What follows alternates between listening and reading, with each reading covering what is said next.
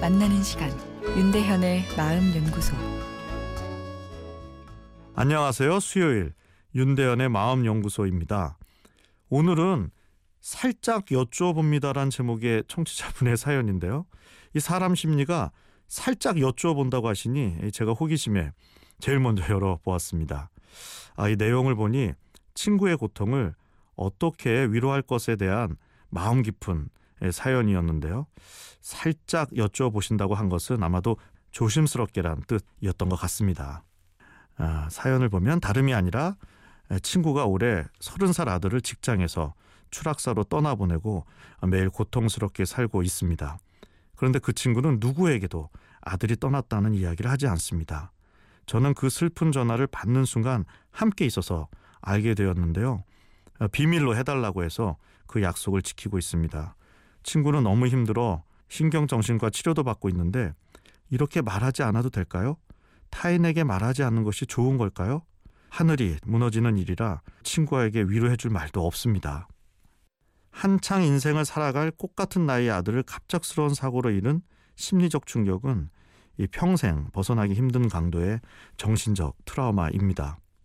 사람에겐 적응이란 능력이 있어 살면서 겪는 여러 고통들이 시간이 지나면 느슨해져 예, 다시 새로운 오늘을 살 수 있습니다만 아, 이 자녀를 잃은 고통은 금방 적응할 수 있는 삶의 사건이 전혀 아니죠.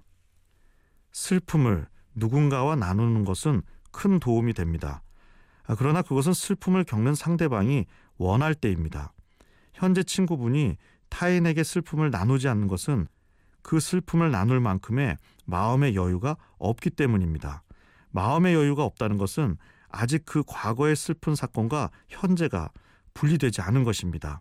아들을 마음으로는 떠나보내지 못한 것이죠. 그런데 여기서 이야기를 많이 해야만 심리적 트라우마가 해결된다는 생각은 꼭 정답이 아닙니다. 더 상처를 키울 수도 있습니다. 고통의 순간을 계속 재현시키기 때문이죠. 교통사고의 악몽에 시달리는 사람한테 자꾸 그 이야기를 되물어보면 그 교통사고를 심리적으로 여러 번 다시 당하는 꼴이 됩니다. 위로해줄 말이 없다라는 그 위로가 친구분에겐 가장 필요하리라 생각합니다. 물끄러미 그 친구의 공간에 함께 있어주는 위로가 필요합니다.